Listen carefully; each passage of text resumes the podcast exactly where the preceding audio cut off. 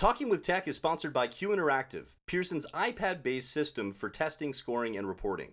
Experience unheard-of efficiency and client engagement with 20 top tests, all delivered digitally. You can sign up for a free 30-day trial at pearsonclinical.com/TWT18. After that 30 days, if you want to go ahead and use it, call 1-800-627-7271 and give them promo code TWT18 to get 10% off the Q Interactive license. This is only good through the end of the year, December 31st, 2018, so try it now.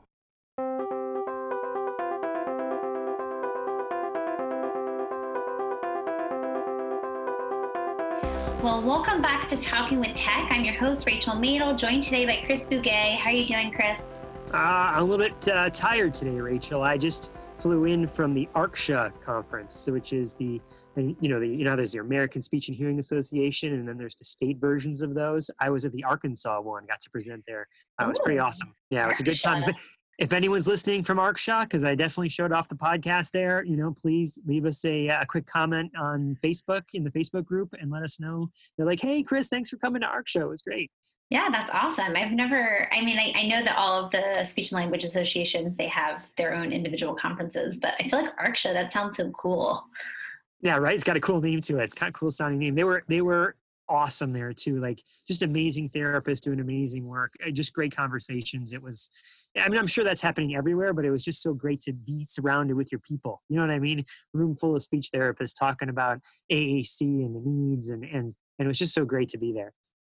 Yeah, I really love doing those kinds of presentations because it's always a room full of people really interested in AAC. And I feel like lots of different diverse backgrounds. You always have some people that know a ton about AAC and are just, kind of continuing to learn. And then you have some new grads who are really interested. So it's always kind of a mixed bag. And the common denominator is everybody always is really engaged and interested about AAC, which gotta love it.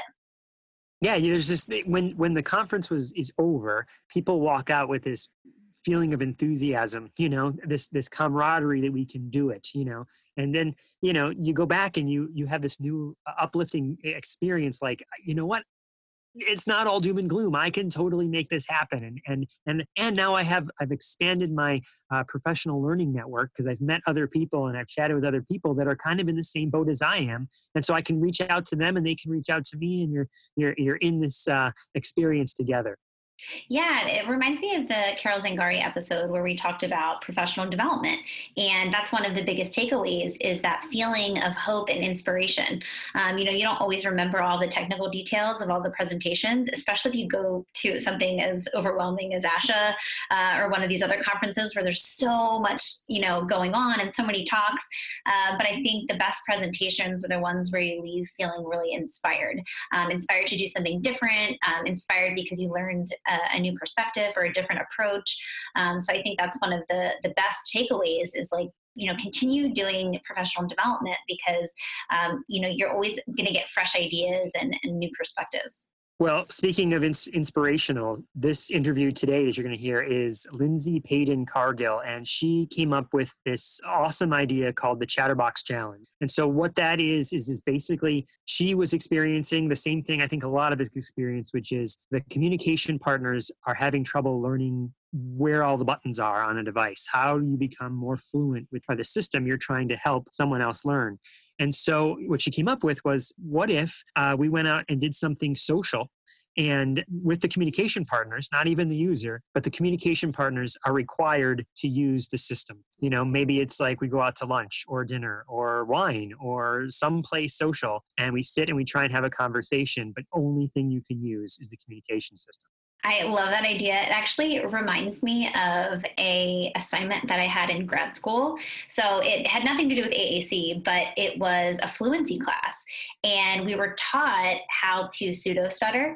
And then we were assigned to go out in the community and pick 3 different places and pseudo-stutter and just kind of that was the assignment. And then we had to write about our experience. And going into it, I thought, yeah, I got this. I just have to go 3 different places and pseudo-stutter. Okay. And I'll never forget the day I walked into a grocery store and I was like, I got this. And the moment I started talking, I got this pit in my stomach, this like nerves, like totally hit. And it was a really moving experience. And I'm really thankful for that experience because, you know, we take for granted the fact that we can communicate without stuttering and, you know, we can say what we want to say and we can go to a grocery store and ask for help. So I think that any experience where we're able to kind of see through the lens of our potential clients is really powerful. And it was surprising to me because I never thought that I would be nervous for something like that. And, you know, the most powerful thing was, you know, we all went back to class and we kind of shared our experiences. And I'll never forget my teacher, Joe Donaher, who he's really pretty well known in the fluency field. He was my instructor. And he said, okay, you know, you guys all had this experience and you could stop. You could stop the disfluencies from coming. You had that control. Now imagine those experiences, but you don't have the control to stop the stuttering. So I just thought it was such a powerful experience, and I was really, it stuck with me. So it feels like this is very similar for AAC users. Absolutely. It's totally, hey, I had that same, we didn't have the same professor. We didn't go to the same, but our professor in fluency class did the exact same thing. I can specifically remember going to the grocery store and standing in the aisle. Like it sticks with you, that lesson, right? So, and I think Lindsay and I even talk about it a little bit about using that sort of same strategy with the Chatterbox Challenge. It's a very similar experience. When we were talking about it, the Chatterbox Challenge, it got me thinking about all these different creative ways, like the tips and tricks of getting people to model, you know, like what are all the different ways we can help the communication partner become more fluid and fluent on the device to help the person learn, you know, how to speak, how to use the language. So one of the ways that I was thinking, just a real simple way that I know a bunch of my teachers do, is they will make a big giant poster of the home screen of any communication system they're using, and they'll post it up on the wall in the classroom. And then when they're looking for fringe vocabulary or words that are not on the home screen, they'll put a little sticky note that says, okay, this word goes with this word. You know, when you're looking for thirsty, it's under the word drink, you know, and they'll put a little sticky note there just to, hey, look, I discovered where it is. And the next time I need to find it, there's a little sticky note on the wall. Kind of like, remember back when you were in school and you were first learning the alphabet, you could look up at the wall and you could see your word wall of all the words to writing. Like it's the same sort of a concept, but it's to help the communication partner learn where the words are. And I just love that, you know, I love to see that when I go in, like, I didn't tell you to put a poster up. You knew to do that. That's awesome. That's amazing. I really love that idea. And, you know, we oftentimes think about AAC through the lens of our users, right? And the students that we work with, but it's really important to have these kind of tips and tricks and strategies for the communication partners because they too are learning the systems. And it's really vital that they learn these systems so that they're able to model and teach the learners kind of where they are. One of the things that I think is underutilized is the search function in a lot of these apps.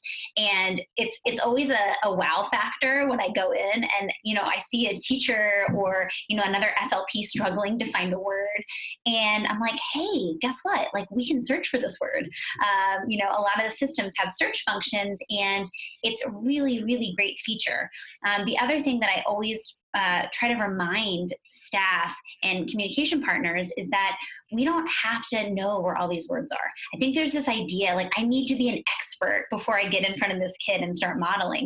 And I always am, you know, very open. If I can't find a word, I, you know, do kind of a think aloud and I'm like, like, I wonder where that word is. Maybe it's in things. And I'm kind of describing to the student, you know, my thought process, because that think aloud and that processing or that problem solving to try to figure out where a word is a teaching opportunity. And so I think that it's really important that, you know, to remember that we don't need to know where all these words are first and foremost. You know, it's not expected at first, you know, it's like anything else. When you start learning something, you have to be really kind and gentle with yourself to not feel like you need to know where all the words are.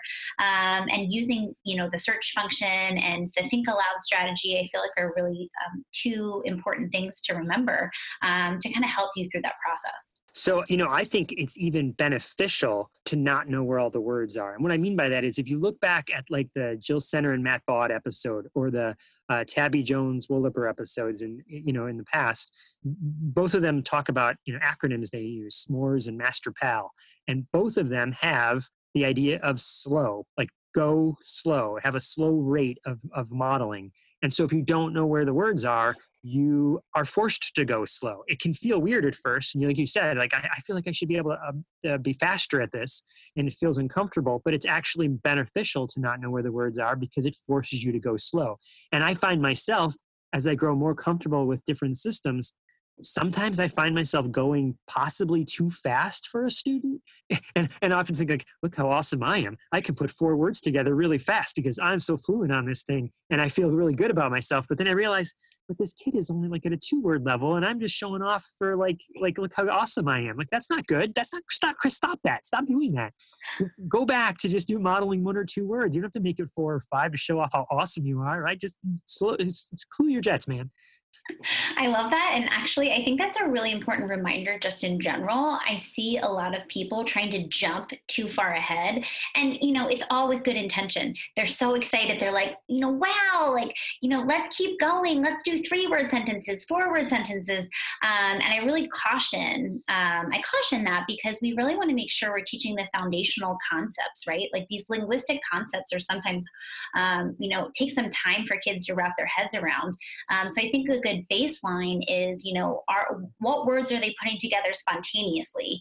And then just one step up from that, you know, and I think that I see this a lot with the I want phrase. You know, we're going from nouns, so they're able to say bubbles or train or whatever, and then we're teaching I want train, I want bubbles. And sure, a kid can sometimes learn the motor plans for that, but are they really understanding the difference, right? The difference between I and want and a noun. And I think that a lot of times, you know, for a variety of reasons, SLPs and teachers and parents are just like really eager to, you know, have these long sentences. But I just caution that we're really making sure that kids understand these language concepts before we keep jumping ahead, because otherwise we're just teaching them scripts, right? We're not teaching them the foundational skills. Totally. I couldn't agree more. You know, a visualization that I often draw for people, because it was drawn for me back in the day before I was even thinking of AAC, is that language development is often like a staircase, right? And you pick a step, usually towards the bottom of the staircase is where a student's level of development is, their language development. But we as people who have, you know, spontaneous novel utterance generations, we can say whatever we want to say. We're at the top of the staircase. And if you picture that, like you're helping a kid climb the stairs, you don't stand at the top of the stairs yelling down to them, hey kid, can you climb the stairs? You know, you go down and you be on the stairs and you grab their hand and you're on the same step as them, or maybe one step above. This is how you move your foot here. Go ahead, put your foot up. And so it's the same visualization as when you're thinking of language. You want to be where they are or one step above them. Both of those things that I mentioned before, the S'mores and Master Pal, they both have expand. You know, it's I often think of it too like improv. You know, like improv has this kind of rule where it's yes and, yes and, yes and. When one person is working with the other person in improv, the person who starts off the improv starts saying something, and it can be tanked real easily if the other person that you're improvising with says, no, that doesn't make any sense. I'm not going to do that. Instead, to make it fun for everybody, you always add on to what that person said. I'm going to go with what you said and add one more. And that's the same concept that we're talking about here with modeling. Yeah, no, I love all of your metaphors and analogies, Chris. You know this. I think you're really good at breaking down concepts in ways that people can really understand. And I literally just wrote down the note, language development is like a staircase, because I put that in my back pocket for when I need to explain that concept to people. But it's so true. And, you know, I really think that it's, like I said, it comes from a place, a good place, right? People are really excited and they're like, wow, let's see what we can do. You know, but we just want to make sure that we're not jumping too fast, too far ahead, because I think that then, you know, because I work with a lot of kids with autism and they're really great at memorizing things. They can memorize scripts and they can memorize the motor plans. But, you know, I'm really concerned with, do they have the comprehension? Because that's when we know that they'll be able to actually, you know, utilize those words spontaneously and organically. differently and put them together in unique ways.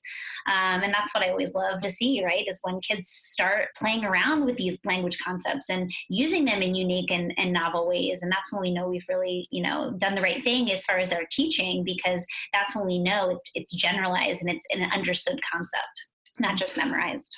I think another way to help with modeling, another tip or trick, might be to take a word or words of the week approach. So the idea is we're going to teach 2 core vocabulary words, up and down, this week.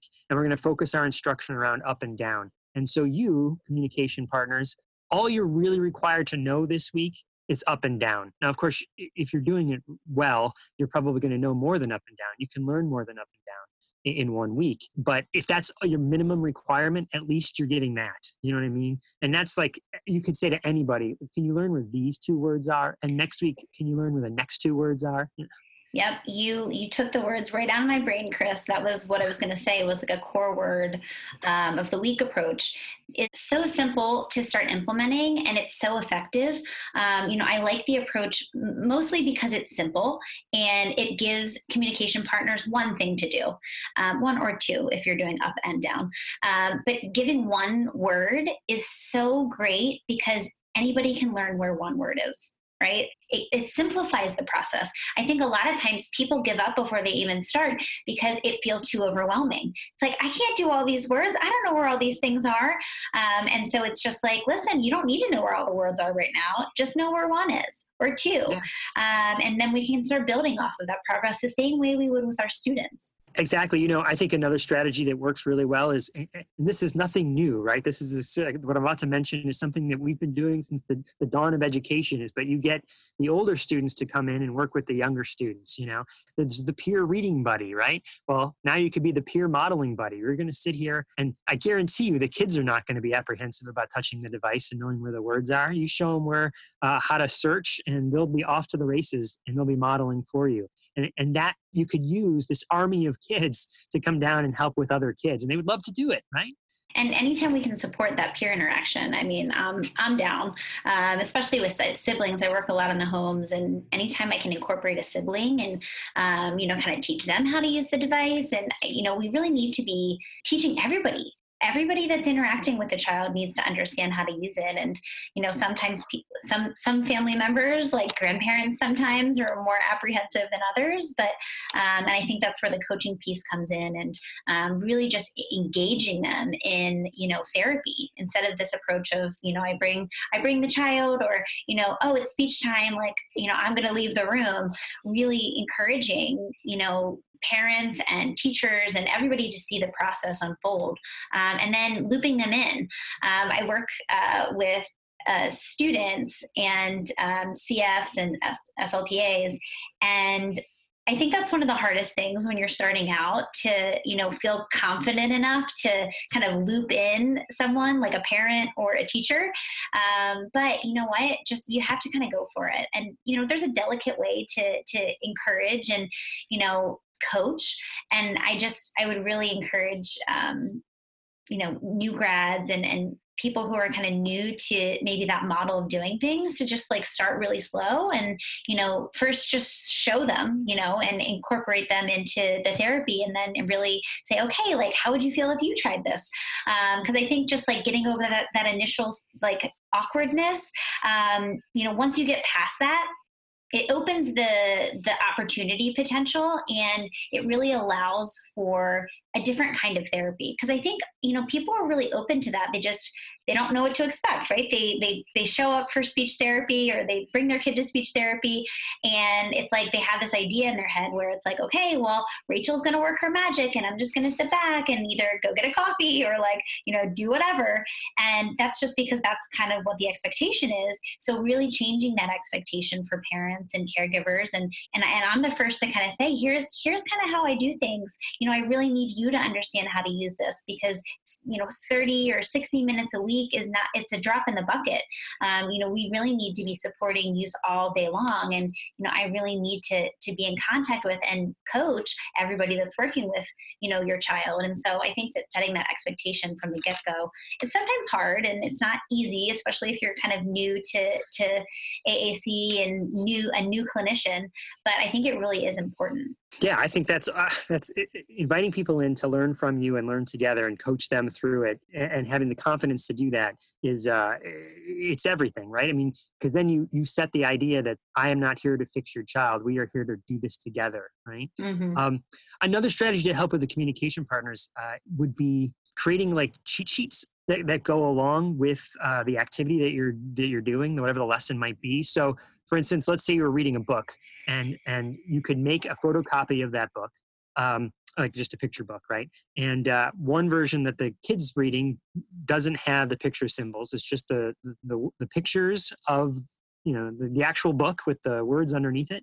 And then the photocopy version is for the communication partner that has the same book, but it has the cheat sheet about where all the words are, so that the communication partner could use that cheat sheet to model a little bit quicker or not feel as uncomfortable. What am I supposed to do here? Oh, wait, my little cheat sheet says when I'm reading this book with this kid, I push these buttons, and it takes all the stress away. It's just following a script, if you will, for how to model. And then usually when you're doing those books, especially for early emergent readers or early childhood, it's repetitive phrases, right?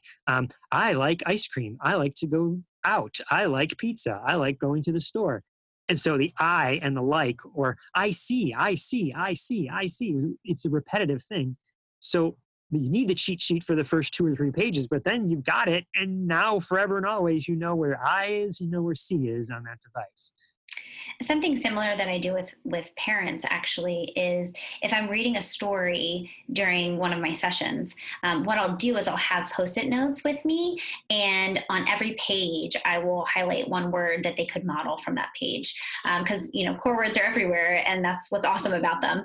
So really kind of just like giving a script, like here's exactly what you need to do. Read this book every night for 10 minutes and model these same words, and so I think you just have to do a little extra planning.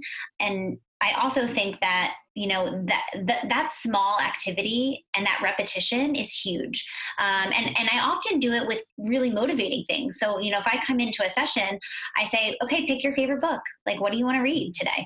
And I have the knowledge and I guess expertise of being able to take anything and be like, okay, how am I going to target communication with this? And so I can just kind of make the formula for parents and SLPs or whoever. And then I'll have ABA read the same book. And, there's lots of ways you can, kind of give help to those communication partners.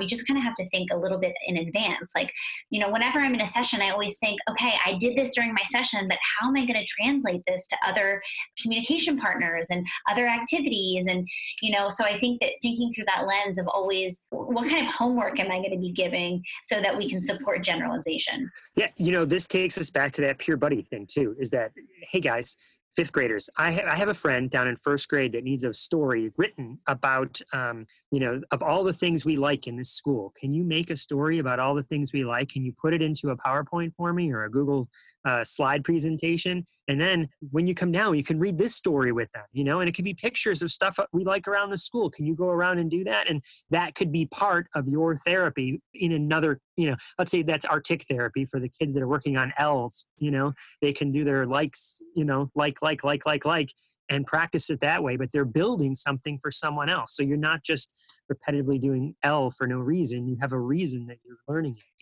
I love that idea, on so many levels. I think the more we can foster a sense of community amongst the children that we're working with and our school environment, the better. And what better way to kind of tick off lots of boxes at one time, which I'm also a big fan of. I love efficiency. So if I can do one activity and it translates to lots of other, helpful things for my practice and working with other children, I think that's great. And I also think, like I said, it just builds a sense of community with kids and starts connecting them in ways that they might not otherwise have been connected. Something else that Lindsay does with the Chatterbox Challenge is that she put it out as a hashtag on Twitter. So the idea there is that, look, I'm going to do the Chatterbox Challenge in my neck of the woods, and maybe you could replicate this in your neck of the woods, and then we can share the results together. And we can talk about what worked and what didn't, and how fun it was or how fun it wasn't, but we can share these experiences, again, pulling the same thing we were talking about at the conferences, how we started off this this episode. Well, it's the same idea. You can lean on the shoulders of all of your fellow speech therapists and teachers and anyone else that is trying to implement AAC by sharing with the hashtag Chatterbox Challenge. Yeah, no, I love the whole idea of the hashtag. And what I was thinking about, you know, as we were preparing for this episode was, you know, how can we inspire clinicians out there to create their own Chatterbox challenges? What are ways that we can think about to extend such a great idea, first of all? Because I really feel like I'm thinking about the ice bucket challenge. Remember that thing where everyone was like dumping ice on their head, and then the celebrity started doing it and became this like really crazy cool thing that everybody was doing?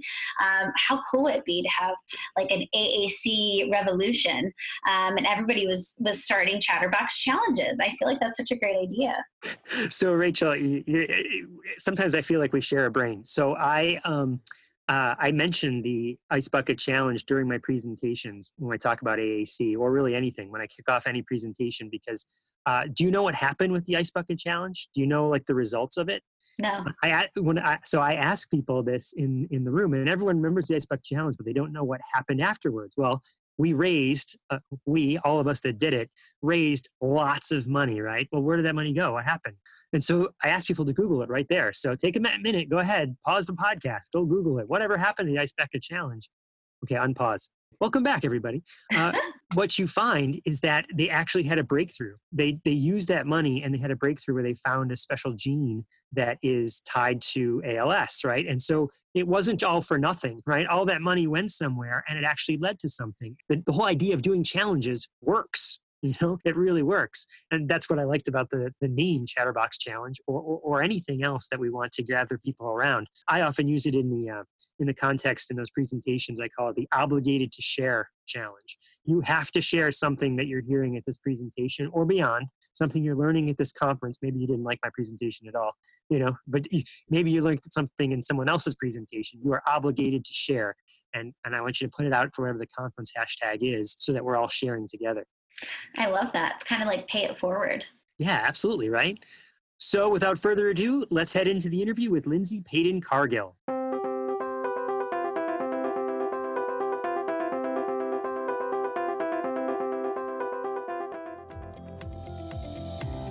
Do you have an idea for a product or book? Or are you ready to go beyond in-service presentations? Well, how do you get started? And what if you don't have any business experience at all? Well, I have some great news for you. I'm Mei Ling Chan, and I'm getting the nitty-gritty stories from parents, teachers, therapists, advocates, and people with disabilities who have created successful businesses, and they're sharing their intimate stories with you. Listen to us on the Exceptional Leaders Podcast and fast-track creating and building and sharing your idea with the world so that you can help more people.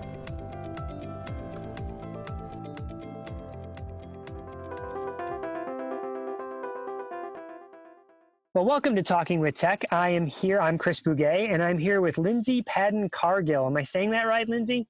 It's Payton. Lindsey Payton Cargill.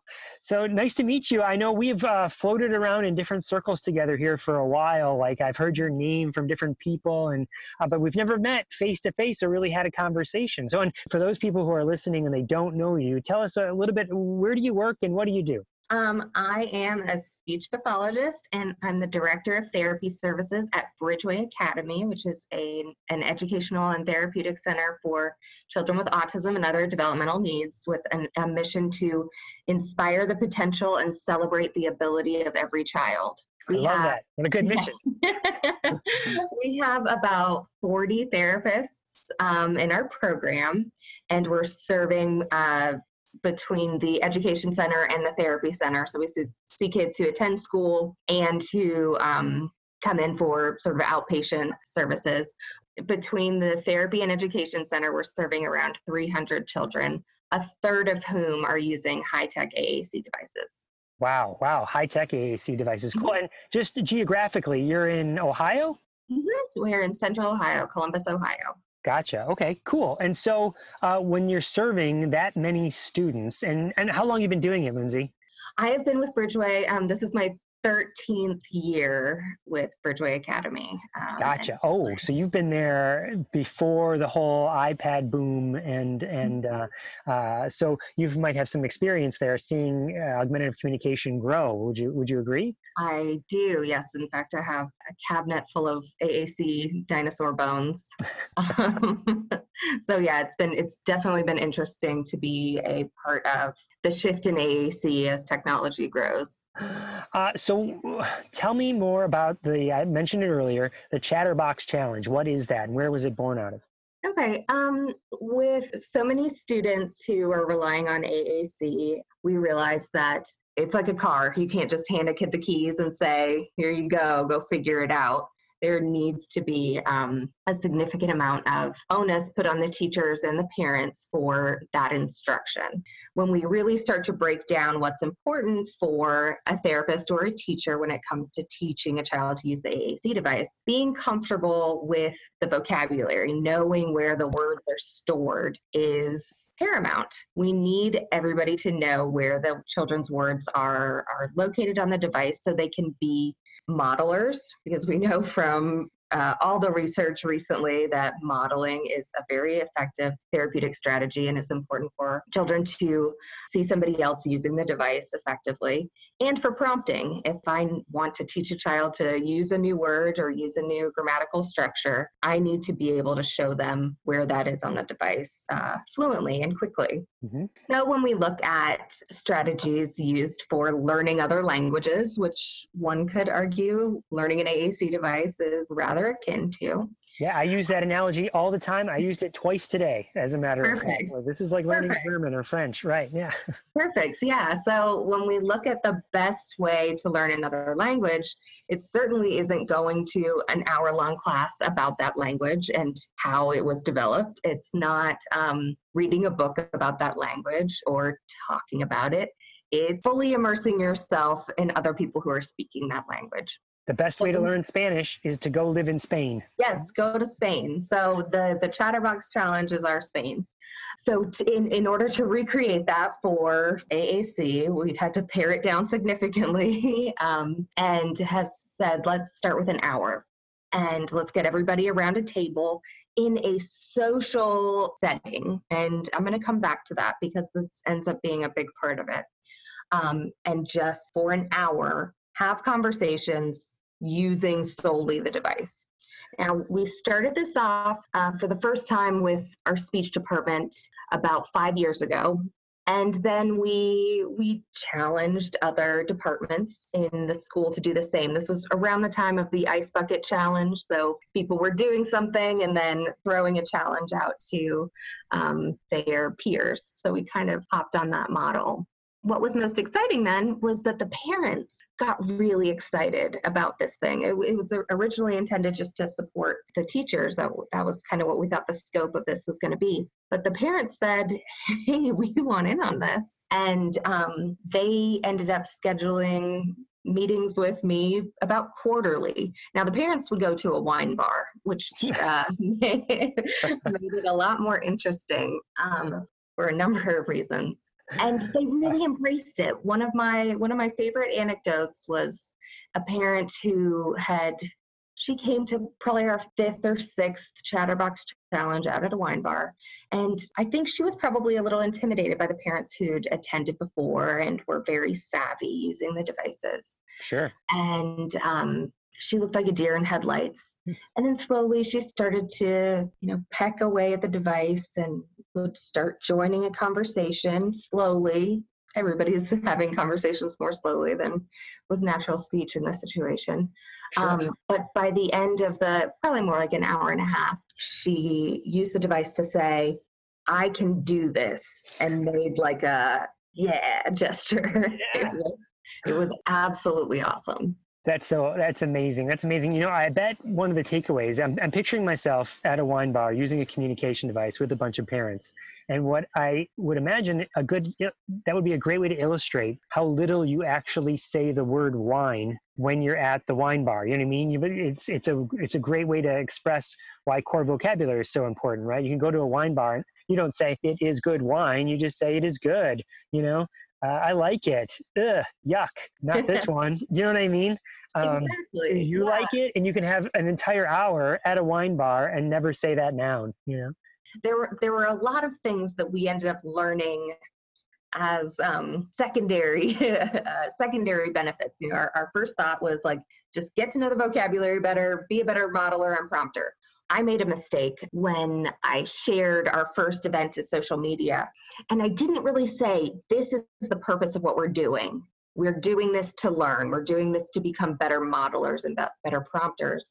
And there were a couple folks from the disability community who saw it in a different light. They saw it, they said, oh, I bet she knows what it's like to be me now that she spent an hour being nonverbal. So thinking that it was sort of an appropriation thing or an empathy building thing. So I've learned that I have to really say, no, the purpose is to become a better prompter and a better modeler. So yeah, anytime I talk about it, I try to emphasize the point of it.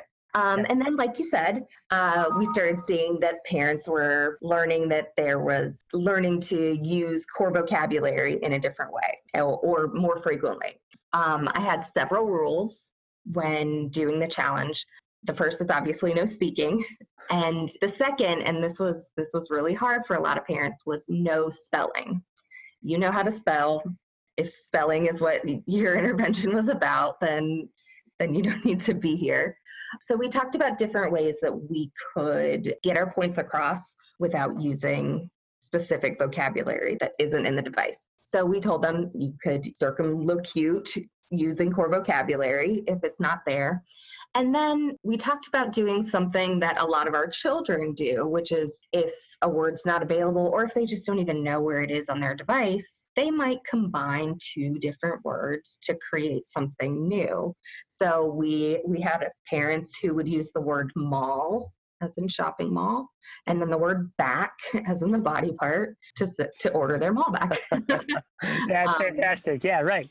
P as in the function, the body function. No, R says Pinot Noir just perfectly. So yes. So yeah, we had a lot of parents being very, very creative. Same with the teachers. The teachers were also very creative. Then we started to realize that there was another benefit to these challenges, and it was beyond the vocabulary. It was beyond knowing where words were stored on the device and beyond becoming a better prompter and modeler.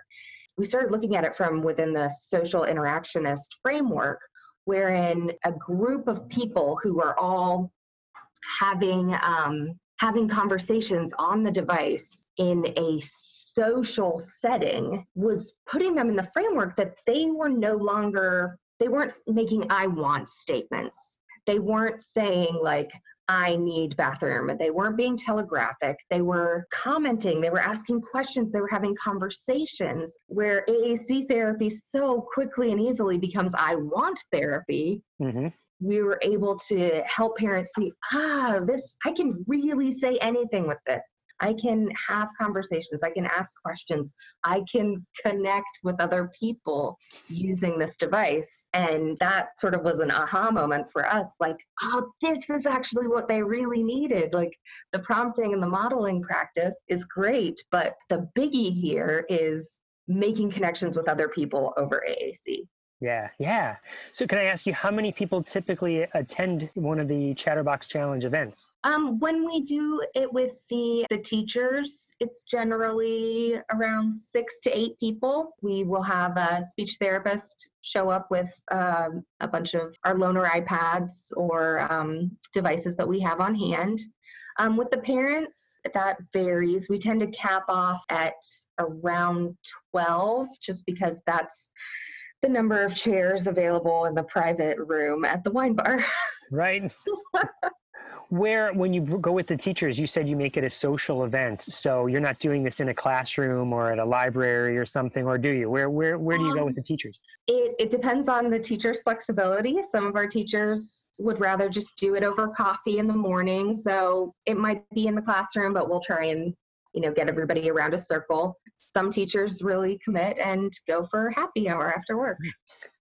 So the more we can get it out into the community, the better I feel it works. Yeah, totally. I can totally see that, right? Let me ask about the devices that are being selected.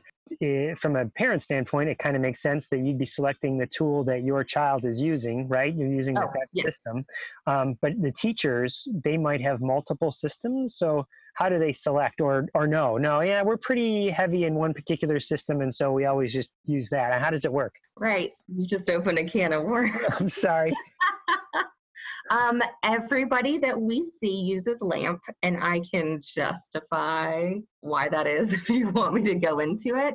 Obviously, we do feature matching, we do full assessments, we use the SET protocol. And one of the biggest things that sticks out to us when we do these evaluations is most of our kids have the same profile. They are, the size of icons is rarely an issue. Navigating or sequencing through 1 to 3 hits is kind of the tops with most of our kids. Yep. In Ohio, Medicaid only funds new devices every 5 years, so we need to look at their abilities now and then assume where we'd want them to be within 5 years. And so under the rule of presuming competence, we generally go for something with a very robust vocabulary. Absolutely. And, sure. The last thing is that while there are a number of systems that fit that concept, especially in the app world, we've found that when we look at the environment, having an environment that can consistently support a device is so paramount. Mm-hmm.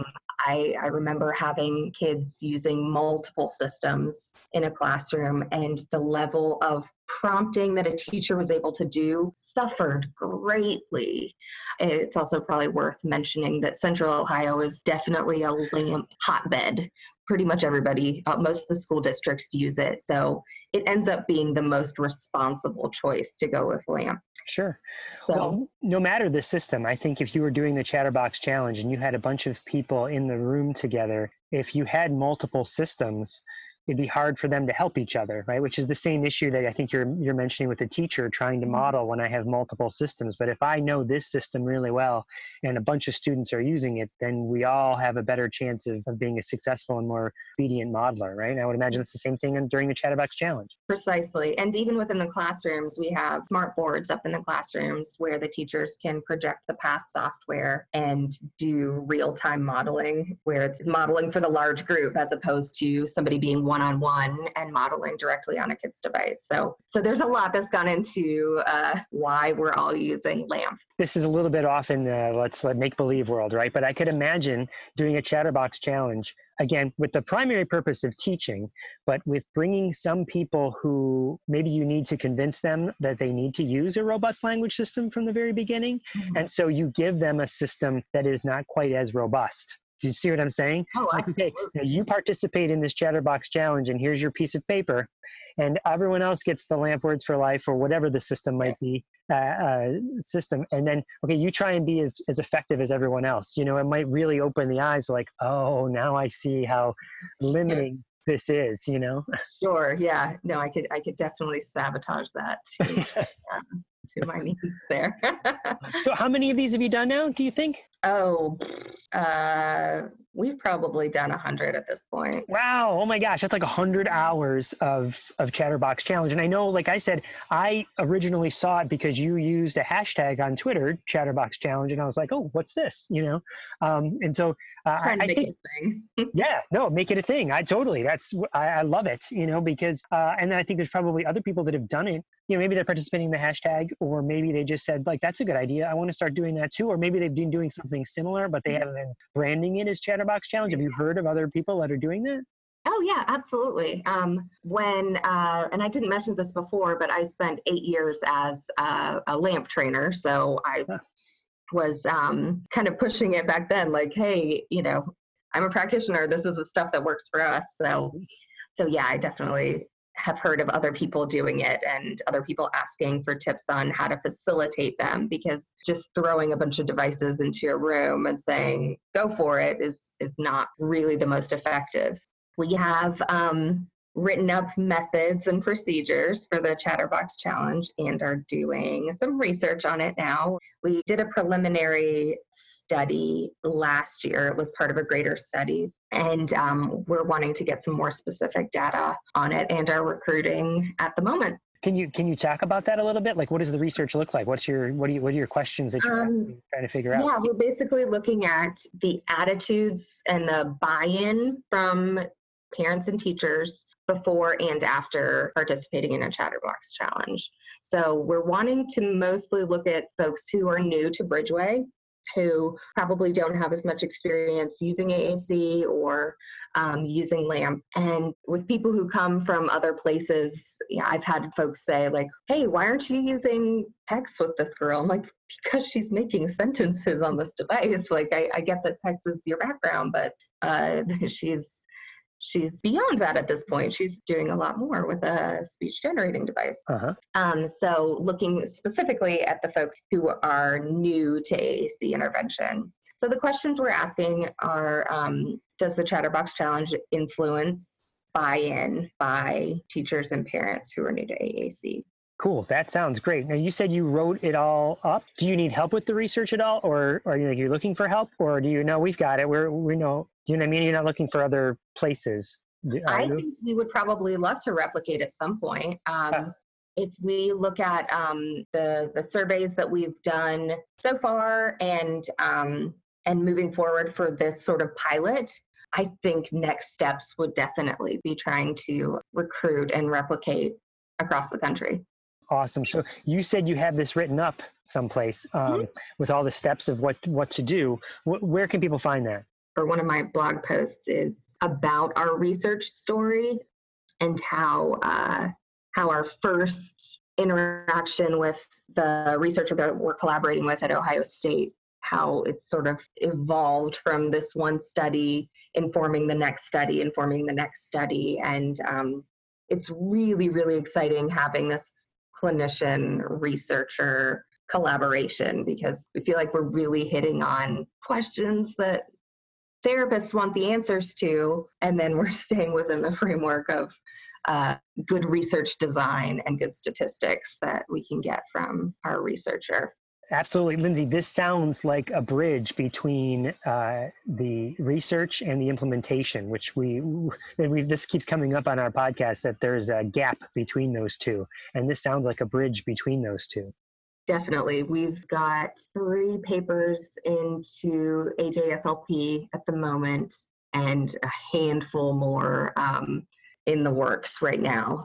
So the research that we're doing is hopefully doing exactly that, bridging the gap between research and intervention, specifically in the areas, and we say this a lot, the active ingredients for successful AAC use. That's sort of our mission at the moment. It's so funny you say that, because I call it necessary components and you're calling it active ingredient. It's like, but the last part is always the same, which is of successful implementation. Exactly. Successful yeah. Use. Mine yeah, sounds yeah. like chemistry. Yours sounds like physics. But either way, it works. Exactly.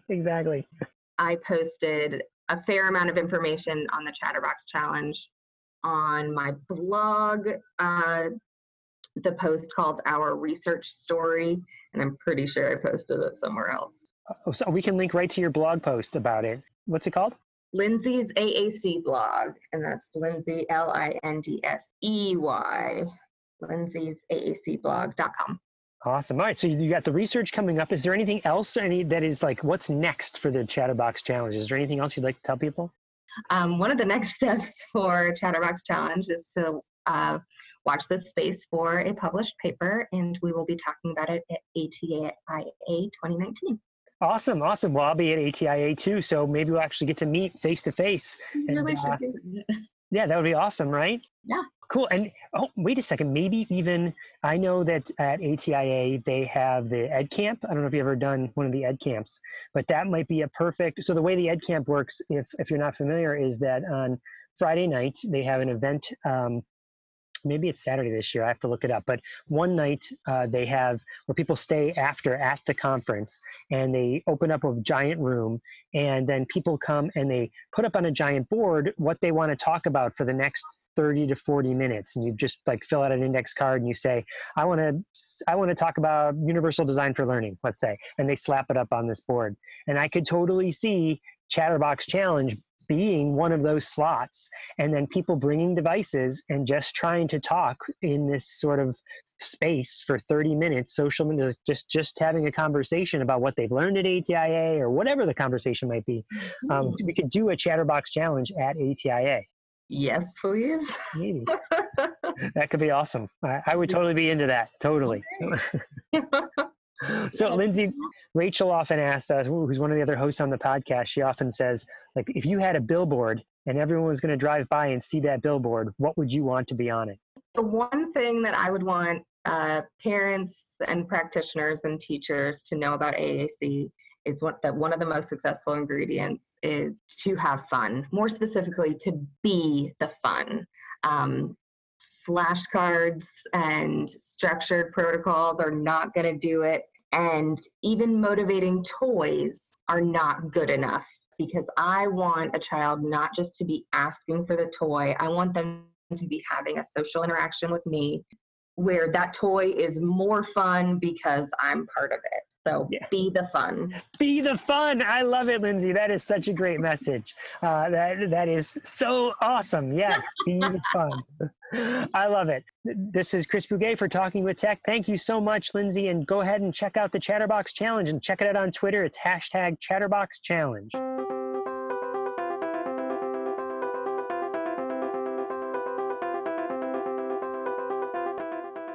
Well, that was a really amazing interview with Lindsay. I just love all of her ideas, and I really hope that everybody comes out of this interview really inspired to start your own Chatterbox Challenge, because I think it's something that could very easily be done with a little bit of planning. And I don't know, I'm really inspired to think about how I can start incorporating that into my practice. Now, Rachel, speaking of challenges, you issued a challenge to the listeners to see if we could get 100 reviews before the end of the year. So how are we doing? What are the numbers? What are we looking at? Okay, here's the really exciting news. We're halfway there. We have 50. So I'm excited. I feel like we only had like 30 or something when we started this a few weeks ago. And now we have 50. So I'm really, it's looking up, guys. I think we can do it. So if you guys haven't already, please do give us a review. You just click on the iTunes tab and click on ratings and reviews, and then you can just click however many stars you like. I love reading these comments. So I have to share the two comments that we just got, or the two reviews that we just got. The first is by A.S. Sheriff. She says, I'm an AAC passionate SLP and highly recommend this podcast to anyone who wants to establish, develop, or expand their AAC knowledge. I consider this podcast my own personal consult time to listen, discuss, and plan for changes in my therapy delivery. It has given me the tools and confidence to take on new challenges and to set a high bar for myself and my students. Because of this podcast, I've really grown my coaching role in the schools I'm in. Thank you so much for this podcast, which I just loved. We talk a lot about coaching on this podcast, so I'm just really excited that that's inspiring people to go and, help coach all the people in their schools and parents and things like that. The other one we got was from Kelly SLP. She says, I love this podcast. I'm in my first year working as an AAC specialist for my district, and this podcast has been an invaluable source of information. I'm constantly recommending it to anyone who's involved with or wants to learn more about AAC. So if you guys haven't, please do leave us a review. I just can't tell you, I have the biggest smile on my face right now reading them. It just makes us feel like we're doing, we're doing really good work and we're making a really big impact. And for that, I'm just so grateful.